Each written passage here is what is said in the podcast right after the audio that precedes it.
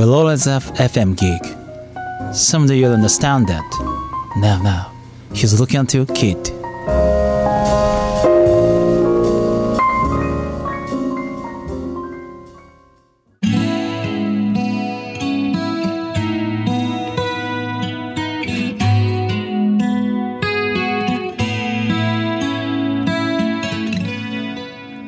川端智之がお送りするファクトファインディング。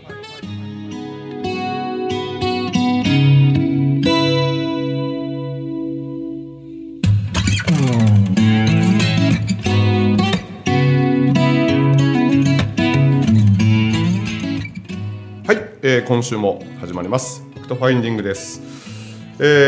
先週に引き続き、耕す日本愛知校校長の氷室優さんに、来ていただいてます。また30分間、どんな話してるか分かんないんですけど、楽しんでいただければなと思います。よろしくお願いします。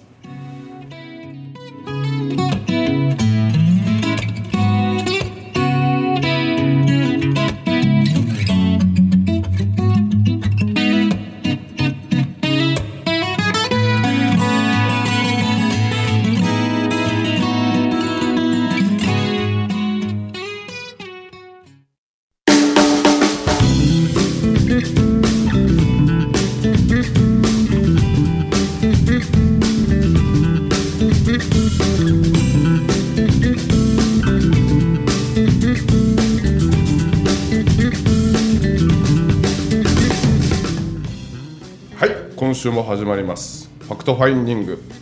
本来の自分を掘り起こすということで、8月12日真夏です。暑いです、もう明日から皆さんお盆休みとかかな。もう入ってる人は入ってるのかなはい、今週も耕す日本愛知校、名誉校長格上がっとるな氷室優さんです。はい、お願いします。こんにちは。先週はなんか直樹さんの話でだいぶ盛り上がって、なんかいない人の話すると結構盛り上がるですね。面白いかもしれないですねおってもいおる上で言いたいから本当にね、はいはい。直樹さん見つけるのって結構レアだよね。そうですね、今なんか直樹さんってどこに淡路にいるんですよね。ね、多分そこが一番神様に近いんじゃないやっぱりイザナギ神宮のあるところですからこれまた選手に巻き込まれるそうですね、はいはい、ちょっとこう切り替えていきましょうはい、はい、なんか最後の方をちょっとこう、話しましたけど、ね、いわゆるアプローチするときに、そのまず何をするかっていうと、そのまず当事者の否定しない、だから肯定だよね。もう肯定をする、肯定する、触る、大きく分けてそこじゃない、はい、それを総称して、信じるってことを言ってるわけで、勇気づけだよね。でこうね、こう扉をスパンってこう開いてもらってから、近づくための何かこう大切にしてることとか、なんかだんだん多分距離が縮まっていくような感覚としてはなんかあるとは思うんですけど、立ち位置、位置関係、やっぱこう真正面で向かい合わんようには絶対する。なるほどね。極論難しいけど、背中見して話したいぐらい。本来はへえ、おかしいが会話として、俺の後頭部を見ながらね、俺は壁とか外を見ながらっておかしいんだけど、要は安心させたいわけよ。やっぱり人間でこうそういう子たちってさ、基本人とこう関わりたくなくて引きこもるわけであって、人って恐怖の対象なんだよね。でもね、向かい合うと本能的に構えちゃうと思うんだわ、だから背中見して話したいけど、それはあまりにも変だから、45度90度とかさ、それぐらいの位置、で、そこは距離感を測りながらだけど、向かい合って座るようなシチュエーションを用意された時は、うん、俺はまずいなって思ってる。はどのタイミングで位置変わろうかなってのはいつも思ってる。僕はねそういった現場には、ね、行ったことないですけど、なんか例えばいろんな人の話を聞いたりとか相談するとかって中でこう目を見てやっぱ話をしたいんですけど、なんとなく相手の距離感が分かるというか、まあ俺もそうやし近づきすぎかなとかその時にはやっぱりこう目をそらしたりとか、なんかずっと目が見れなかったりとかするんですよね。なんかその辺で距離感をこう取ってるんですけど、本来はその真後ろを向いて話したいぐらい。いやこれね本当そうで、俺これ実証済みなんだよ実は。というのは俺の連れのさ、はいはい、彼女が、はいはい、精神病なのかな、はいはいはいはい、なんか薬飲みまくっとんだって。でその子を一回俺のとこ連れてきたわけに、うんうんうん、こんばんはみたいな、うん、普通に挨拶しても無視、うんうん、でなんとかちゃんだよね、うんうん、もう返事もない、うんねうんなんだこいつと思ったで何話しかけても無視するもんね、はい、俺背中向けて、うん、これなら喋れるって聞いたら、うん、はいって言ったんだ。マジでだから本当にそういうことってあってさ。なるほどね。だそういう、まあ、その子は外に出れるし、うんうんうん、現実俺の連れが彼氏になっとるから、はあはあはあ、人が怖いってわけじゃないんだろうけど初対面とかはもう全くダメみたいで、はいはい、でだもんでそれがあるから引っこもりたちの子に、まあ俺見た目もこうだしさこう威圧しちゃうよね、はいはいはい、まあ俺そのギャップめっちゃ生かしとるつもりだけど、ファーストコンタクトで先入観人間持っちゃう、はい、持ちますもんね。だもんね、はいそこをかなり意識してる。なるほどね、で相手が思っていることをもう先に口に出しちゃう、はあはあはあ、目が合った時に、はあはあ、俺見てびっくりしただろう、はあ、怖いだろう、はあ、さ、はあはあ、でそうやって言ってもこの人怒らないんだっていうっていうとこは先にもうこうなんていうか予防線じゃないけどさ張っちゃうよね。であとは部屋を見渡して、はいはいはい、基本的極力共通点を探す。はいはいはいはいはい。なんかもう何が置いてあるとか、何が置いてあるとか、何が好きなのかとか、そうそうとかもう部屋の作りとか、はあ、どうやって何を置いとるかとか、へえ。もうそういうことをしないと、俺の話なんかさ、聞きたい人じゃないでしょ。聞かせられる人じゃん。しかも突然。そうですね。その状態で喋ってもやっぱり意味なくて、かなりアドバンテージありますもんね。もうその時点でね、うん、でも俺はまあそれも今度逆に分かっていくからね。そうかそうかそうですね。なので、まあ、それでも、まあ、アドバンテージは確かにあるっちゃあるんだけど、うんうん、やっぱ共通点も基本探していくことだよね、うんうん、例えばもう学校も3年4年行ってなくて引きこもってるのに、うんうん、教科書が置いてあったら、うん、あ勉強する意思はあるんだなとかさ、お前も頑張ろうとした時あったんだろうとかさ、その何か探していくよね、でこれ、まあ、引きこもりが聞くことないからさ、うんうんうん、いいと思うんだけど、うん、一番効果的なのは教えてもらうこと、はいはいはいはい、あなるほどね、うん何かを教えてもらうこと、うんうん、はあ。俺さ20歳の時に、はいはい、デッチ奉公でバーテンやっとったんだわ。はいはいはいはいはいはい。その時のバーのマスターに教えてもらったことがあるんだけど、はあはあ、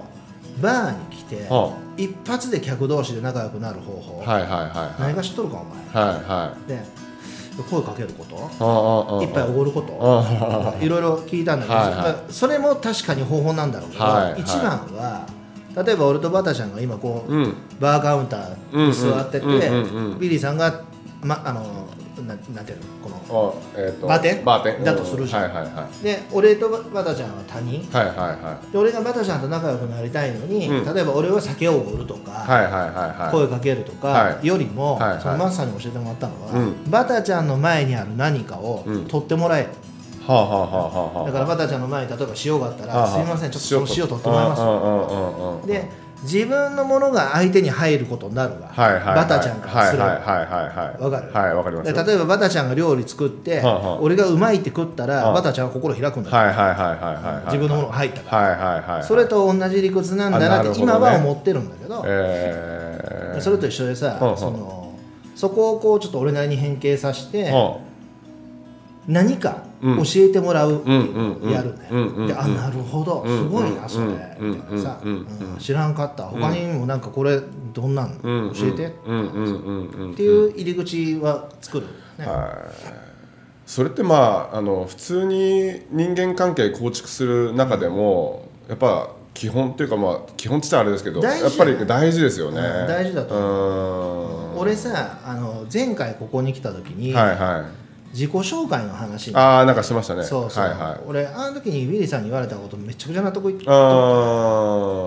論自己紹介名前だけでいいって、はいはい、言ってましたね。言ってます言ってます。俺も本当そう思った、はいはいはい、何を言うことがあんの、俺のって感じなの。知りたいならお前聞いてこいで俺はその子を知りたいって言ってる、はいはいはいはい、だから俺から聞いて当然だと思うし、聞いて教えてもらって当然だと思ってる、そいつは俺なんかどうでもいいし、そこをアドバンテージと取るか、いい機会と取るか、俺が選べる話でさ、そうですね、逆手に取るかね。なので俺はそうまあ要はいい出会いのきっかけをもらったと思ってるから、うんう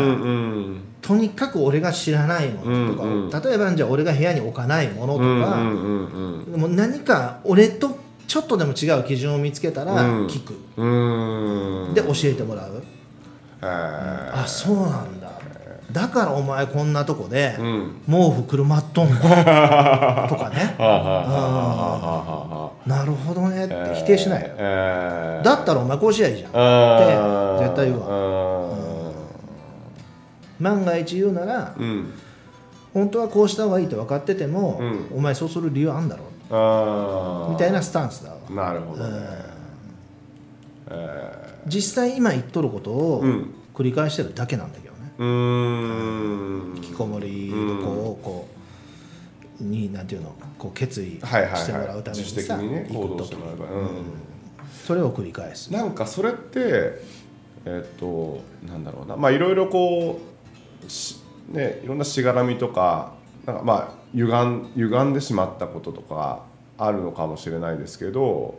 そのこうゆうさんがこう今までこう携わった人たちのこう親御さん、うんうん、親御さんの、こ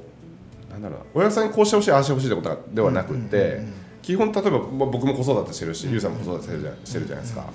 うん、でその中の基本ベースとして持っておいてほしいこととか大事にした方がいいんじゃないかっていうこととかって、なんかその親御さんたちを見ててあります？やっぱね、うん、愛情表現だって。愛情表現ね、はいはいはい、とにかく愛してるよっていうことをちゃんと伝えること。でそれは最低限の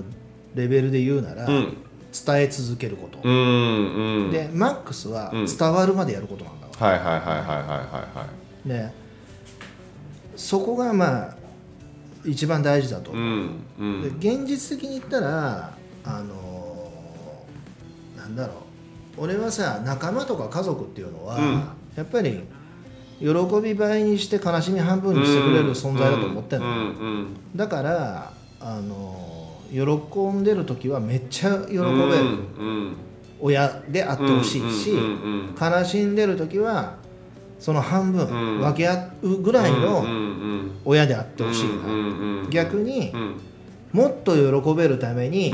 こう前もってこうしたるああしたる、もっと悲しまないために前もって手を打つ、これはもう絶対やめてほしいね。あ、なるほどね。その子が味わわなきゃいけない経験なんだ。なるほどね。可愛さは待って分かるんだよ、転ばぬ先の末じゃないけど、めっちゃ分かんだけど、うん、やっぱり必要なんだよね、うん、本当に必要、うん、でそれをやっぱりこう無意識にやってしまう、うん、こう親の心っていう心の状態というかが、うん、やっぱこう変わっていくことによって、うん、その言葉の先の杖をこう使うか使わないかっていう判断ができるん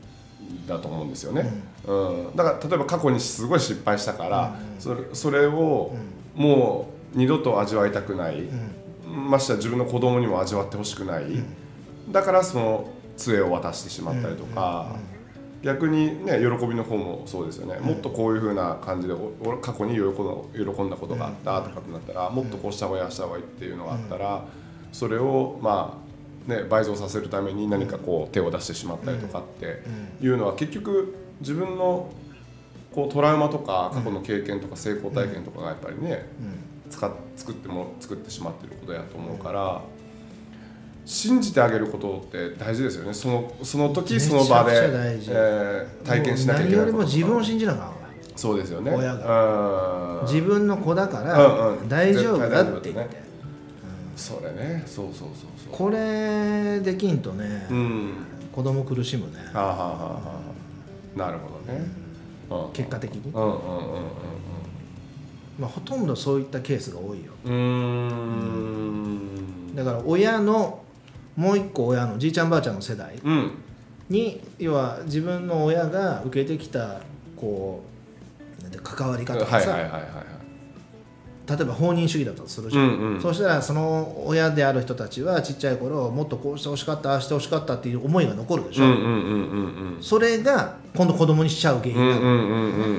そうですよね、うん、だからそれが分かるからこそ、うん、ぐっとこらえて、そうですよね、悲しい時めっちゃ一緒に悲しんだりやんっていうさ、嬉しい時めっちゃ一緒に喜んだりやんってことが大事だと俺は思ってる。それとはちょっとまた、反対パターンで、うん、なんかこう逆にされてきたことを、うん、また本当は絶対したくないはずなのに、うん、やっぱしてしまう、うん、とかっていうのもありますもんね、うんうん、それはこれもう断言しちゃったらいかんかもしれんけど、うんうん、もう完全共依存の関係だもんですね。要は自分の子供とも共依存性を作っちゃう、うん、もう入り口の考え方だよね。なるほどね。確かに居心地は良かったかもしれんけど、はい、まあでも何がいい悪いはない、ね、ないですよね。難しい。もう判断基準がどこにあるかもわからない、うん、で例えばさ、うん、共依存で苦しんだ人がおるとするじゃん、うん、でそれ抜け出してよかったって思っとるのが例えば俺だとするが、うんうんうん、仮に、うん、そうしたら俺の目から見て共依存の人がおったら、うん、あこの人不幸だなって、うんうん、それとは限らんもん。そうですね、そうですね、そうだからそれも結局全部同じ理屈で、うんうん、頼まれるまで待つかなんだ。待てるかどうかなんだよ、うん、はいはい、助けてって言われたら全力注いだりゃいいし、もう分かっとんだよ、あと 5m 歩いたら助けてっていうの分かってても 5m 待てるかなんだよ。あ、これはですね、まあ、うん、めっちゃ大事ですよね、うん、大事。なんかこうまあ、大きくなればなるにつれて、うん、そういったこうね、いわゆるさっきの今の5メートルの話じゃないけど、うん、そういった場数が多分多くなってくると思うから、うんうん、なんかねさらにそれはこう強く意識していった方がいいかなって僕も今思いました。例えばさ、うん、うちの例えば従業員でも、うんうん、研修生でも、うん、必ずそのことは言うんだわ、はいはいはい、なんかあったら、うん、絶対助けてあげる、うんうんうん、っていうことをね、うん、それは伝えるし伝わるもの、うんうんうんうん、ある意味うちの伝統的なものだし、はいはいはい、そうすると、うん、そこに安心が生まれるとさ、うん、助けてって言わんくなるんだ。歯食いしばって頑張るんだ、あと 5m、 はいはいはいはいはいはい。で例え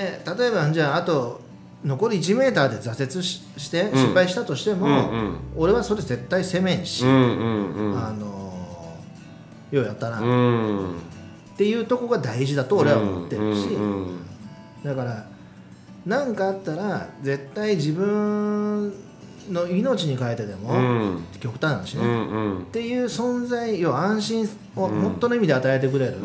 存在がおったら、うん、助けてもらう必要がなくなる。なるほどね、うん、そうですね。例えば財産を失うとか、はいはい、そんなもんどこでもいいわけですよ、現実。最後の最後って、うん、こう自分を信じてくれる人がおるかおらんかだけの話だし、うんうんうん、もっと言ったら自分が信じたい人がおるかおらんかだけの話だしさ、うんうんうん、も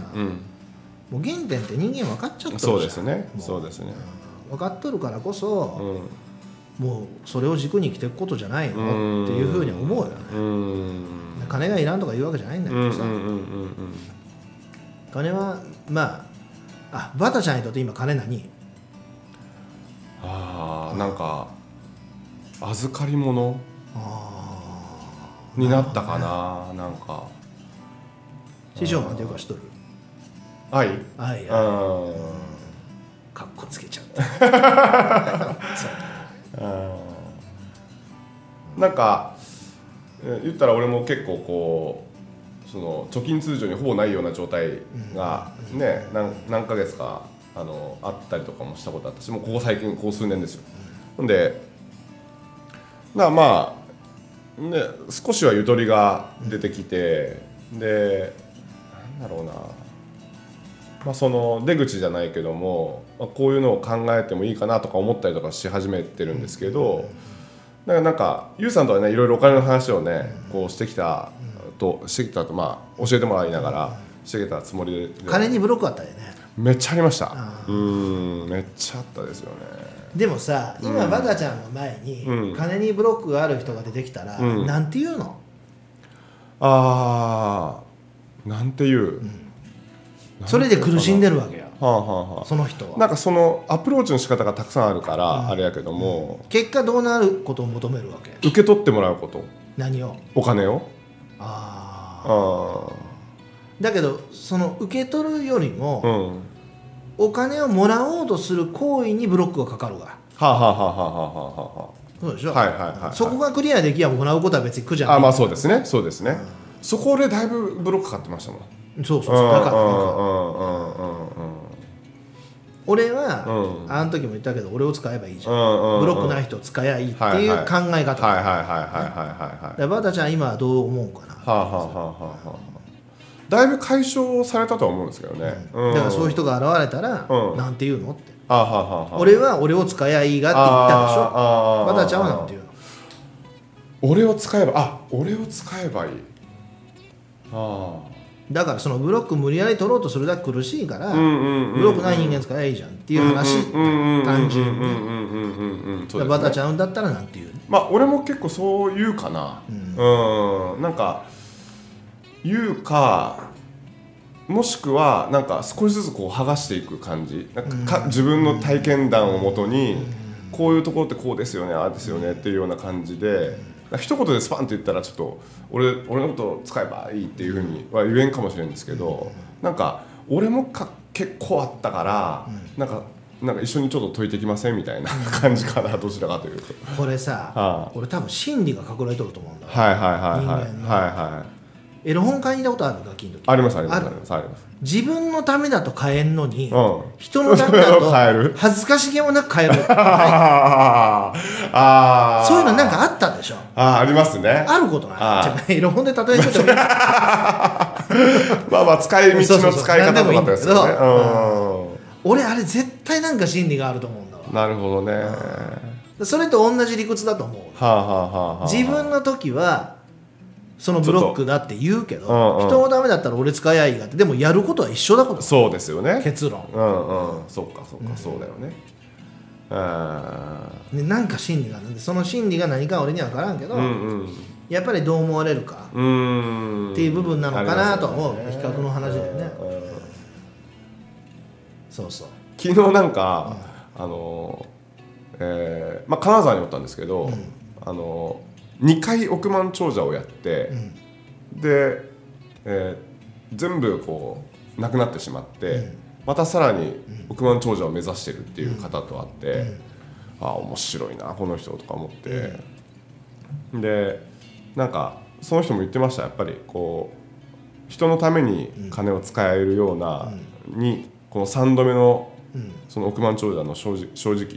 3度目の正直はもう人のために使うっていうようなことは言ってたんですけどね。で、億万長者になったの？いや、今はもうこれまた目指してるみたいな、はい、3回目は目指してるみたいな。本当？はい。そうなんだ、うんうん、直感的にその人も億万長者にならんだろうなと思ったけど、ならなくてもいいってことですよね。そう、ならなくてももういいよ、ね、そこに気づいちゃったらさ。そうですよね、うんうんうんうん、だから金があったらできることが増えるのも実際事実だと思う。でもそこに気づいたらもうだって人間だと何学ぶことあんのって感じだした、ね、はあ、はあはあはあ、そうですね、うん、自分大切にできて、うん、人も大切にできたら、うん、この地球上で、うん、その以外に生きる意味ないのそうですね、マジで。あ、それだけだと思う、うんうん、ねえ、なんかお金の話になりましたね今日、うん、先週は7つの海の話そうですね。じゃあ直樹さんね、7つの海って言い方多分好きなんだな、沖がね、沖縄の沖ですからね。多分俺の勝手なこれはね、はいはい、決めつけだけど、はい、1つじゃないっていうところまず7通りもある、場所も違うし、直樹とまた直樹さんの話好きなんでしょうね俺ら多分ね直樹さんの7文字投稿わかります？漢字を含めて、わかるわかる。最近はちょっと見てないですけど、あれすげえな、あれこそ降ってきてるんですかね、やっぱり。降っとんじゃん、降りとんじゃん降っとるは失礼それはだってさ、なんか勝手に降ってきたものってイメージでしょ直樹さんのイメージは自分に神様が直通できとるっていうイメージだわかるなんかすごい広域電波を拾ったんじゃなくて自分だけまあこのデータも渡してきましたけどねいや直樹さんこれ2週連続多分相当嬉しいよね。うん、本当にいい週末を迎えると思う。いい週末いい11時ですから、2週目の11時だから、ね、多分らしくない、うん、ランチで焼肉とか食っちゃう海の幸は食っとれるからって肉だ肉だする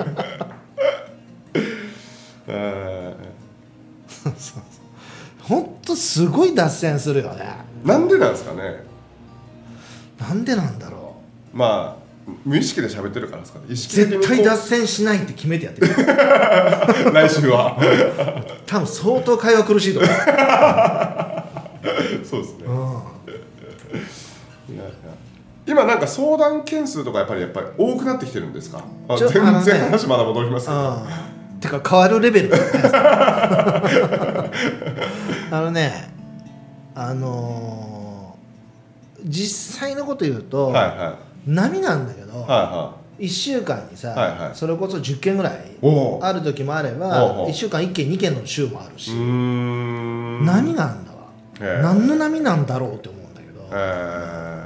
でもあるね、まあなんか今日もね、ちょっと前半はその、ね、当事者とか、まあ、当事者って言ったらあれだけどもしれない、うん、本人に対するアプローチの仕方だったりとか、ね、そういったこう洞察を働かせて共通点を見つけていってとかっていうのもすごいいい話をたくさん聞けたんでなんだろうな、まあね、今悩んでる方とか、うん、で周りでねこうやって苦しんでる方とかっていうこう、まあ、リスナーの皆さんでもね、いらっしゃったらね、引きこもりとかニート、実際この間のお母さんは、うん、10ヶ月かかったって言っとったから。ああ、電話するのにね、そう、うん、はあ、だからしちゃえばあとは早いから、ね、そうですね、うん、そうですね。もしもやってる人が聞いとったらね、そうですね、ぜひ紹介していただければなと思います、うん、100% ね成果出てます、うん、ね、自信を持って言えますもんね、うんうん、耕す日本、一応電話番号をお伝えしておきますね。耕す日本愛知校フリーダイヤル 0120-020-640、ぜひご連絡いただければ嬉しいです、はい、ありがとうございます。